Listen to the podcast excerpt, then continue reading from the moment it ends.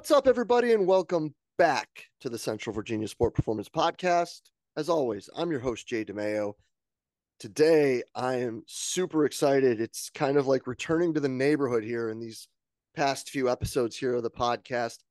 We get to sit down with my former neighbor to the west, Dr. Aaron Heishman, who's now with this hockey team you might have heard of, the Las Vegas Golden Knights they've been doing okay out there of late. Um, and you know, my my memories go back of Dr. Heishman when he was just Aaron as a GA at the University of Virginia, and to be able to watch him progress and grow as a professional, you know, from the outside in, is, has been pretty fantastic. You know, Dr. Heishman, I'm stoked to have you here. Welcome to the show. Thanks so much for having me, Jay. It's great to hop on chat with you a bit, catch up. It's been a while. Yeah, buddy, it's it, it sure has, and unfortunately, you know, just it just the way the world of sport works. But you know, let's let everybody know, you know, who is Aaron and how'd you get out to Vegas, brother?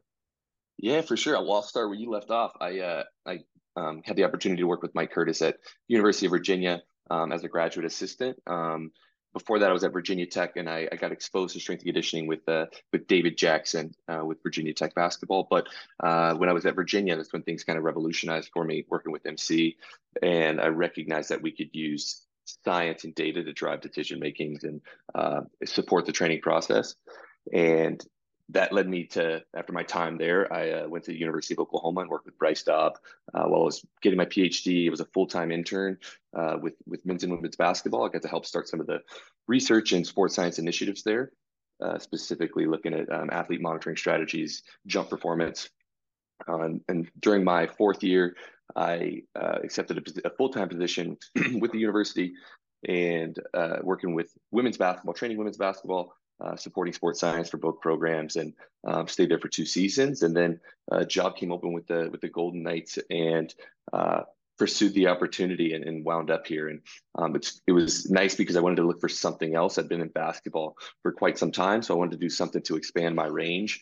Uh, and a lot of people, I think, in our field get caught up in like I'm a basketball guy or I'm, I'm this sport specific. Uh, this is my area of expertise. Where I think, in contrast, uh, you can bring a lot of good information from your previous experiences, and then also open your mind uh, to to ways that you could uh, or things you could bring back to your sport, um, like basketball, to to improve uh, performance and training and monitoring. Uh, so yeah, really interesting. My my role here too at, with the Golden Knights is uh, I'm, I'm head of sports science and, and reconditioning. So for the sports science piece, I lead uh, most of our sports science initiatives of internal research projects, um, obviously the athlete monitoring strategies uh, that most of the tech that we use, I'll um, lead that, facilitate that. Uh, and then from the reconditioning standpoint, any of our long-term rehabs, guys that are going to be out more than uh, two to three weeks uh, in because of an injury, I'll take that training. Uh, so our head strength coach, Doug Davis, and uh, will stick with the main group and, and train those guys, whereas I'll uh, take the return to play guys. And then through that uh, return to play piece and, and the reconditioning, uh, I'll get the guys immediately after injury, right? So it's like day one. Uh, I'll, I'll get those guys that, and we'll start training to get them back. And then I'll guide the testing for those return to plays. And then communicate that data to sports medicine and our uh, medical doctors to say this is where he's at in the stage of the of the return to play and here's our quantitative parameters of where he's at and uh, shall we progress to the next phase. Uh, so it's a, it's a good hybrid role where I still get to coach, uh, but I'm still heavily involved in re- uh, research and um, a lot of internal research in sports science, which I really value. And you won the Stanley Cup. And we won the Stanley Cup for sure. Yeah. I mean, like a super rad role, like a perfect fit for you and you get to pick up the coolest trophy in the world. Things it's it's a good time to be Aaron Heishman. For sure. Completely just uh, honored and humbled to be a part of the process and uh, just get to witness it. Um, it's it was a super special time. The long season and a grind, and it's really cool to um, see it for the players. And, and, a lot of this is their childhood dream, and um, getting to get to witness that and be a part of the process is pretty cool. Yeah, and I think that really, man, like your whole process getting there has been pretty rad with the the different kind of angles that you've you've come through because you know like Morgan was on that staff too, right? With MC. Yeah, for sure. So that was, was, Morgan, Rob, and you.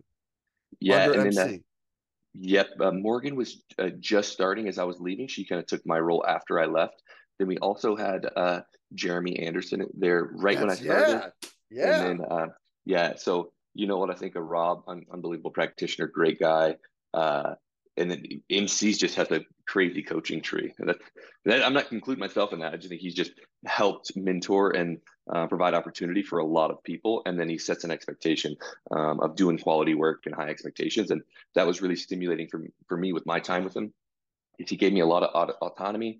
Um, it was expected to to learn and grow and um, ask good questions, and that that was the biggest piece for me. Is each day he would give time and I would ask questions and it was expected that I ask questions. Uh, so you think differently when you're when you're expected to ask questions. A lot of times I think internships or um, graduate ex- assistant experiences are more of the the uh, labor and you're just there to learn and listen rather than um, ask questions that are kind of stimulating to the group. You think differently when you need to ask questions. That's fantastic. And that's kind of your role right now. For sure. I, I, um, I would say to that to that extent, um, a lot of people and there's debates right now like what is sports science and what is your role like? And a lot of people think about sports science as athlete monitoring strategies, and that's what I did my my entire dissertation, PhD. A lot of my research has been in these areas of neuromuscular performance, athlete readiness. That is such a small piece of what we do here, right? It fits into the grander scheme. It's important. It's important for uh, profiling athletes. Important for the return to play process.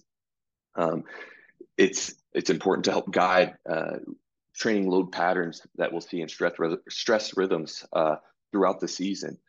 But it's a small piece. The bigger piece of sports science here is asking the questions that we need that would give our guys an advantage, and that's on a complete spectrum from all the way of uh, return to play testing and evaluation, what's the best methodology for uh, assessment, all the way up to uh, game specific activity of working with our um, data analytics side and uh, supporting that process of in-game uh, performance. And that's that's where we're trying to take sports science here is getting away from the the traditional focus of athlete monitoring strategies, physical performance preparation, but including a lot of these other factors that get us closer to actual on ice performance and how can we identify those uh, key characteristics and, and determinants of success at an earlier age.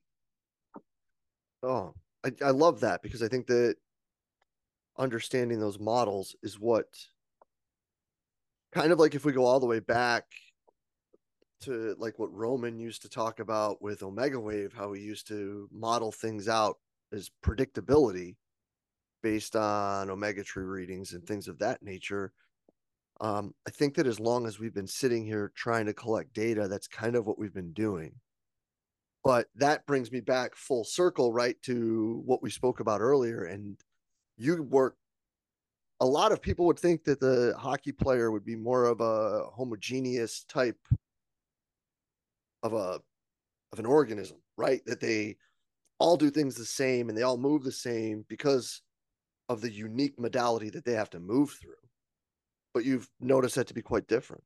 For sure. I think uh, that's one of the things that was quite surprising to me is they're all high level athletes, right? But the things that make them high level uh, kind of is different uh, on, on both ends of the spectrum. You have those guys that are uh, create force through uh, neural output and they're they're twitchy athletes, if you will.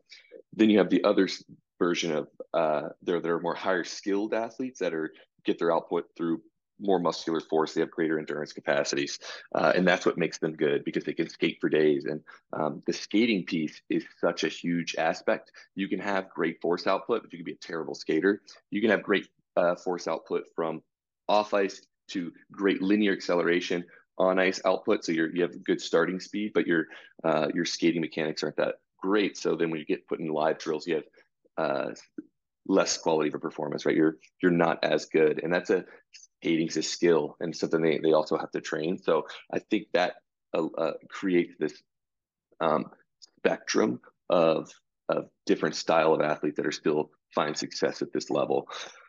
And it's, it's been really interesting. Um, I think we see that in, in basketball some with uh, with highly skilled players versus um, skilled players that are still have that are more explosive, have high output.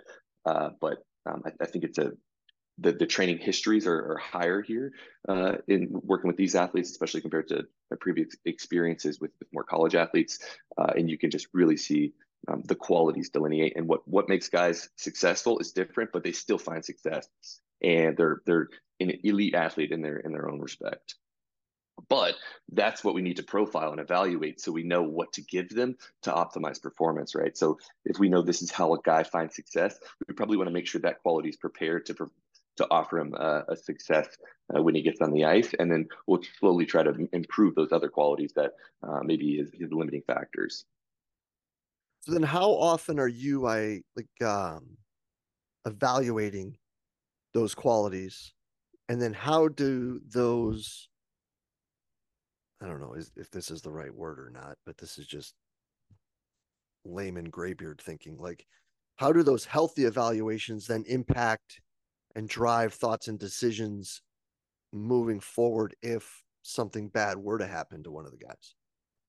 That's a, that's a great question. So, uh, the majority of, of metrics that we want to gather, we want to have baseline data so we can use that for return to play information. So sometimes we'll do some assessments that we know that we may only use this uh, if if a player gets injured, for example, that like we'll do the ASH test, we'll do a, a modified version of the uh, of the ASH test for their shoulder health, and uh, that'll be super helpful in a return to play process. But we may not use that information regularly uh, if if a guy doesn't have an upper upper extremity injury or a shoulder injury. So uh, we'll try to do different segments uh, throughout the season of, of testing. Uh, at camp is the main one, so you can get good baseline data. And if you have, uh, um, you'll get serial data through having that player in, in, your system for a while, and then we can also understand and interpret that that athlete's information based off of his peers, and then also our historic database of, of NHL players and uh, prospects and whatnot. So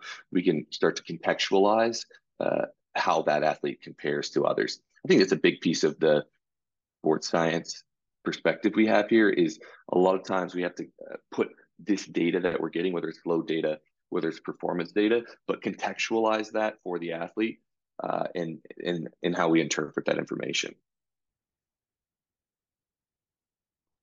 But then that's the fun part, right? For sure. Yeah, for sure. So uh, I also like to think of this as uh, there's a lot of people right now collecting data, and data is simply just getting the the attributes or characteristics of a object or an event, and then the real magic is that through that interpretation process, and you take that data, interpret it, and that's how you get information and that the information is how you make your decisions. Uh, a lot of people are just collecting the data and they don't have a great skill set at the interpretation, which is the interpretation process. It's a it's a soft skill that you uh, two people could have the same uh, data set and interpret outcomes differently. Uh, so then, but that interpretation is key on how you what information you gather and how that information is then generated into the knowledge that you have within your system. But I think the the contextualization of of uh, all of your data is super important in this environment because I'm sure there's other teams uh, with doing similar collection as us, but they may interpret their data differently and have different information streaming from that information from that data but it's still valuable to them. So um, I think each environment's context specific, and that interpretation is really the valuable piece when you start to generate information, rather than more so we're just saying this data is valuable. Where in actuality, the data, unless you can do something with it, it's not that valuable. Yeah, and even more so, it, it it may be detrimental, right? Because if all you're doing is pulling and pulling and pulling, and these guys or the young ladies that you get to work with are like, stop wasting my time like what are you doing? Like how many times are you gonna you know like poke the bear before you expect to get bit? Man that's huge uh, and, and that's a big piece here. So with the uh, with the nhl and the players uh, collective bargaining agreement they don't have to do any of our testing or monitoring like throughout the season. They don't have to wear the units uh, for practice or because we use catapult system during practice uh, to monitor load. We, they don't have to do any of this and you have to build good relationships and rapport with the athletes so they trust you. What are you going to do with that information? Why is it important?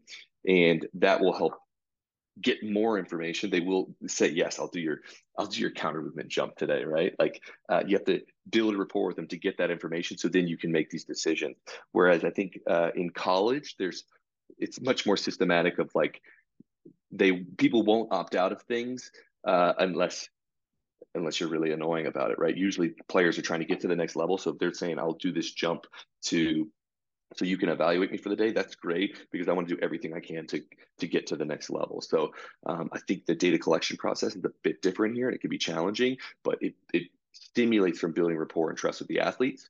And it was actually rob um, that that used this word so i'm going to steal this but um, at this level it's much more of a co-worker relationship with the athletes rather uh, at the university level a lot of times um, you're more of an authoritative figure similar to a coach. Here it's very much like you're a co-worker uh, supporting their process and you have to build that rapport of what value you can bring and then uh, that connection so they'll they'll want to participate and, and let you support their process. Yeah it's a whole different situation when you're working with someone that they could interpret what you're doing as it's messing with their paycheck couldn't agree more. Yeah, that's a that's a constant challenge. So uh, making sure that we the data security and who gets access to the information is critical, uh, and then also building the report. Like we're really collecting this data to help an athlete, not uh, not hurt them uh, in any way. So or, or become detrimental um, to their paycheck, to their to their next contract. It's it's uh, something we definitely value and consider. So then I guess looking at that and talking about this entire process as a whole when you're looking at the return to sport because you know like we were talking about before I think a lot of people talk about how they do things that are metrically driven but all too often are still running off intuition. And I'm not saying that's a bad thing. I think that there's something to a coach's eye like there's a reason why you know, we wanted Dan Pfaff to come to the seminar, right? Like he sees things different than everyone else. There's a reason why I want to talk to Hank because he sees things different than everyone else. But when you have the opportunity for it to be more of a data driven decision, I think that we as a vocation, and that's all across in the you know, hashtag or air quotes, whatever people say now. Can you say hashtag now that it's not Twitter? Is it still a hashtag? I don't know. I think I, I think so, but I'm not sure on that. Yeah, it's I'm too old to I'm too old to care or understand. But uh, I'm on that train with you. Yeah, I got but, uh, other bigger problems to worry about. no doubt. But like when we look at these things, right? Like how much does that metric drive the decision though? You know, like when you sit down all right, so let's just say I'm on the Golden Knights. Couldn't happen, but let's just pretend that I, you know, a guy who hasn't put skates on in 20 years can still play enough to to play in the in the show. And something bad happens physically to me. So it's just a Tuesday and my body falls apart per usual.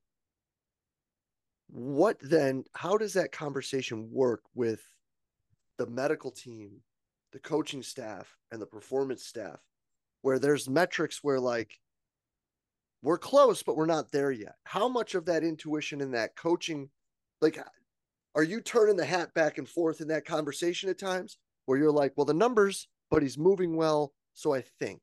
You know what i mean by that?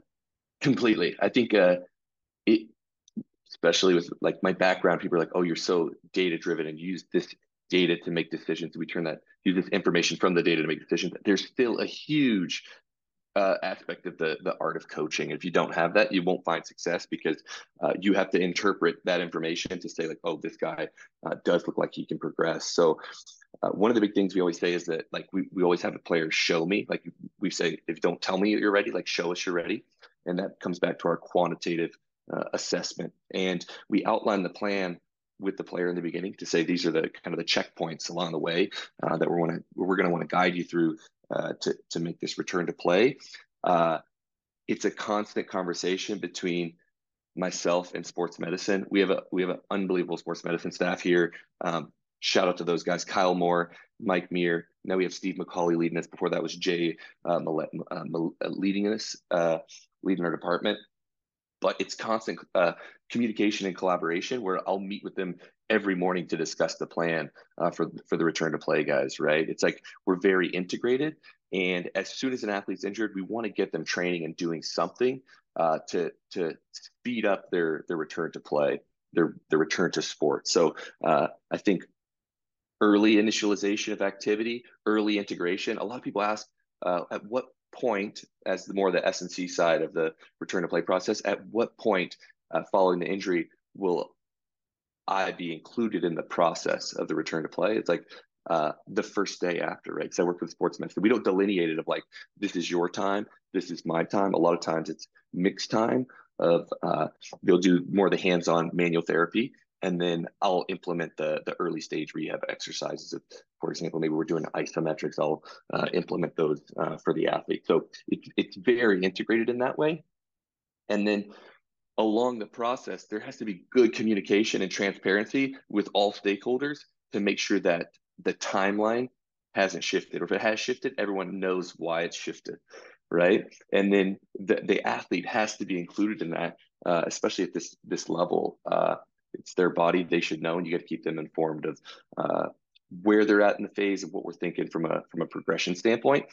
And then also ask the athlete how are you feeling about progression? Because there's a there's clearly a, a, psychosocial parameter that it's challenging to measure about an athlete being ready to hit the next phase. You think about it more of a de- devastating uh, or large injury say there was a um, you know a major surgery like an acl tear. As you go through those phases like you need to interpret their uh, psychosocial preparedness to go to the next stage as well and maybe that's more of a qualitative conversation with the athlete of of how they're feeling um, maybe in the late stages they're they're still um, th- their numbers look well, look good, but they're they're still apprehensive in certain movement tasks, and that will be the art of it rather than and then the communication with the athlete. I'll still put that more on the art side of uh, seeing if he's really ready to go to that next stage and maybe go to more contact drills. Just for a, a, a raw example.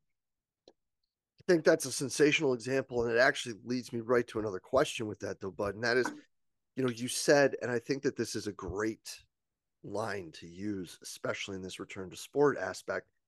Don't tell us you're ready, show us you're ready.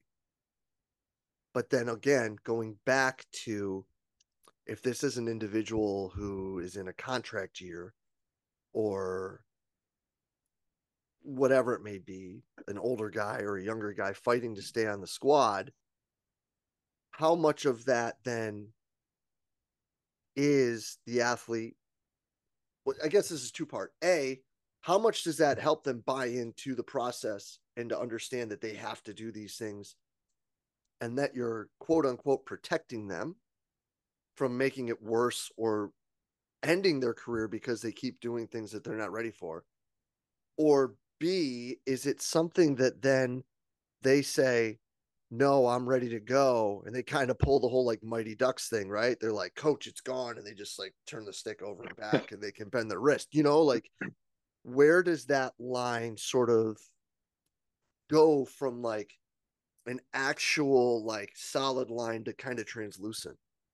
Yeah, I think that's a, a really good point. And uh, again, it's all context specific, right? So all those factors that you just talked about are things that we, we have to take into consideration.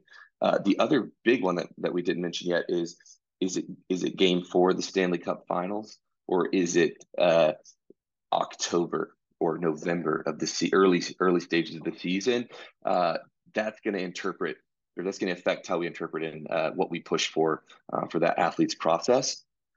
I think the other thing is with all of our quantitative parameters, we're really trying to evaluate risk and and how certain are we that the guy can achieve certain tasks, which the assumption is if you can achieve this task, then you're ready to move to the next stage, right? It's never foolproof at any of the stages, right?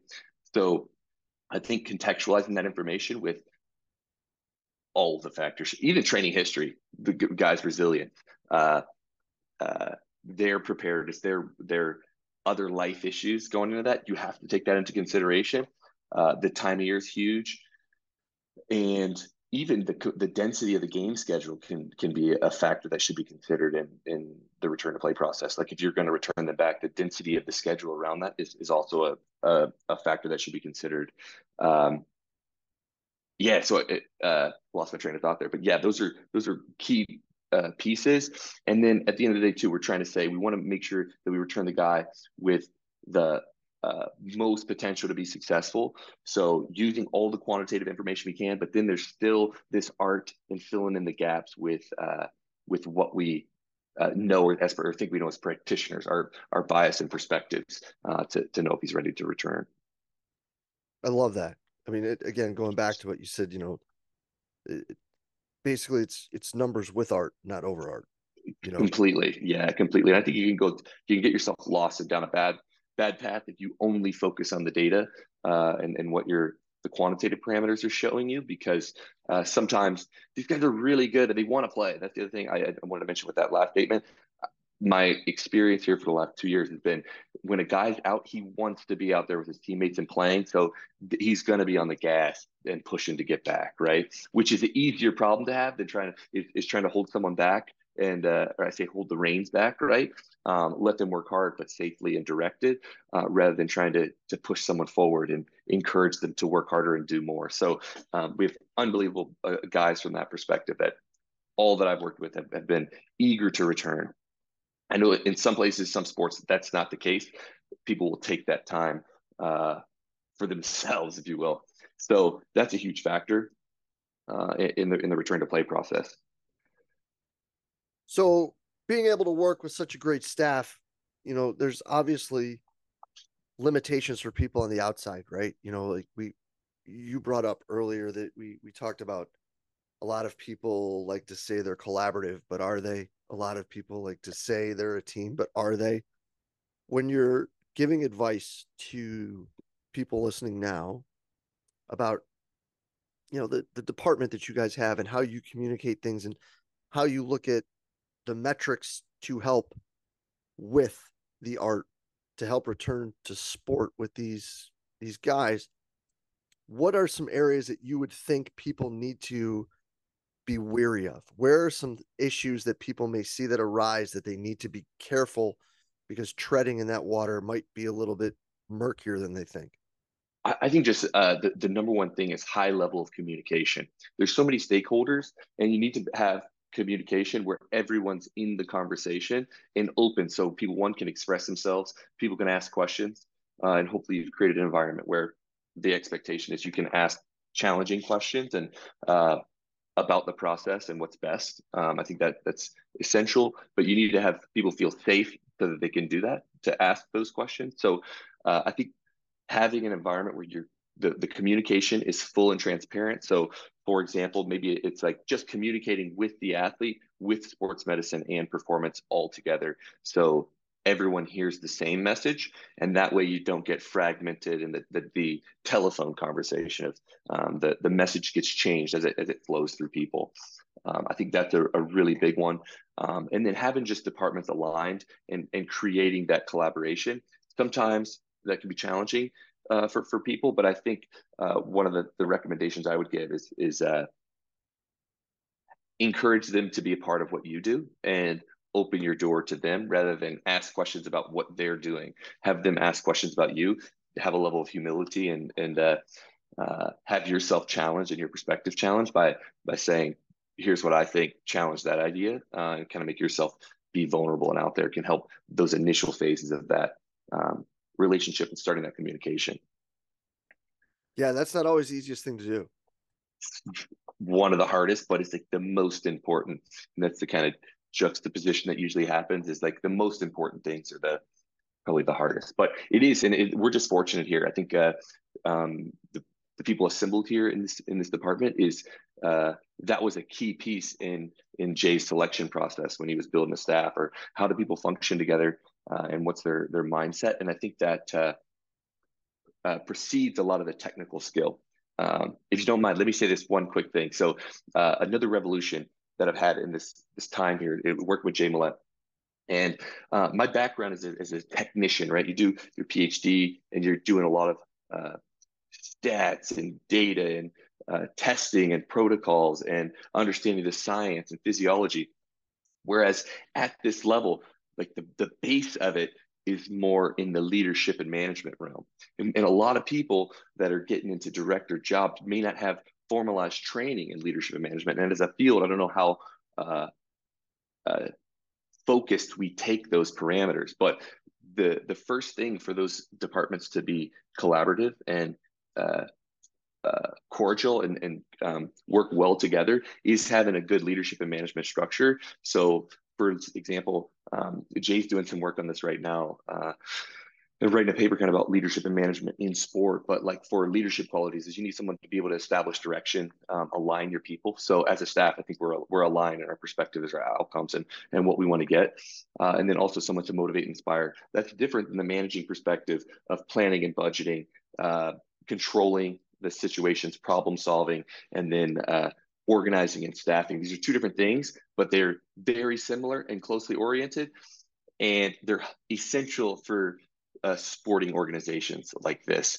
But they're often overlooked, and we get these uh, highly skilled technical people that lack the leadership and management qualities of working in a group where that piece I'm starting to see is is one of the most uh, important aspects at the the base foundation. Um, so you establish good uh, relationships with your with your coworkers. Everyone's on the same page. The, you build athletes trust because they see that you got you both staffs are on the same page and they feel supported and cared about. Um, I think that stuff is, just high level and essential uh, at this level. Yeah, bro. I think that that even like trickles down to to every level because it, it doesn't matter what type of what the crew is like on the boat. If you've got the wrong captain, you can turn the ship into the Titanic no matter what. Man, that's great. Completely. So that, that good direction is is essential. And I think that uh, is we talk about more of the details of the process. I think that's overarching that help guide our ship uh, to, to um, do the best for the players. Yeah, man. I Serve the it. players the best. I love it. Well, Heish, man, I'm so happy that we got you on the show today. I'm so glad we got the opportunity to catch up. It, I'm so still elated for you and and the season y'all had, and it's the coolest thing ever. It really is. Thanks a ton. I appreciate that. Thanks for having me. Uh, appreciate the the support there. I just uh, feel super honored and, and thankful to be a part of it.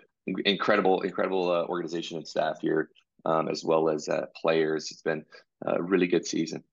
Yeah, man. Well, listen, before we get you out of here, uh, I know that you're not the biggest guy when it comes to the social media world, but uh, let's give everybody the the ats so that they can give you a follow and make sure they know what's going on with Dr. Heishman. Yeah, for sure. My uh, Instagram is a Heish eleven underscore, and my Twitter's the same thing. So you can follow me on there. Reach out. Um, I love talking shop and asking questions to people with, with different perspectives. So feel free to reach out. Doc, it's great to see you, man. It's great to catch up. I'm so freaking fired up for you and really grateful for your time today, man. This has been a great 30 minutes. Thanks, man. Appreciate you. Yeah, man. And as always, thank you for everything y'all do for us here at Central Virginia Sport Performance. We'll be back next week with another awesome guest. We'll see you then.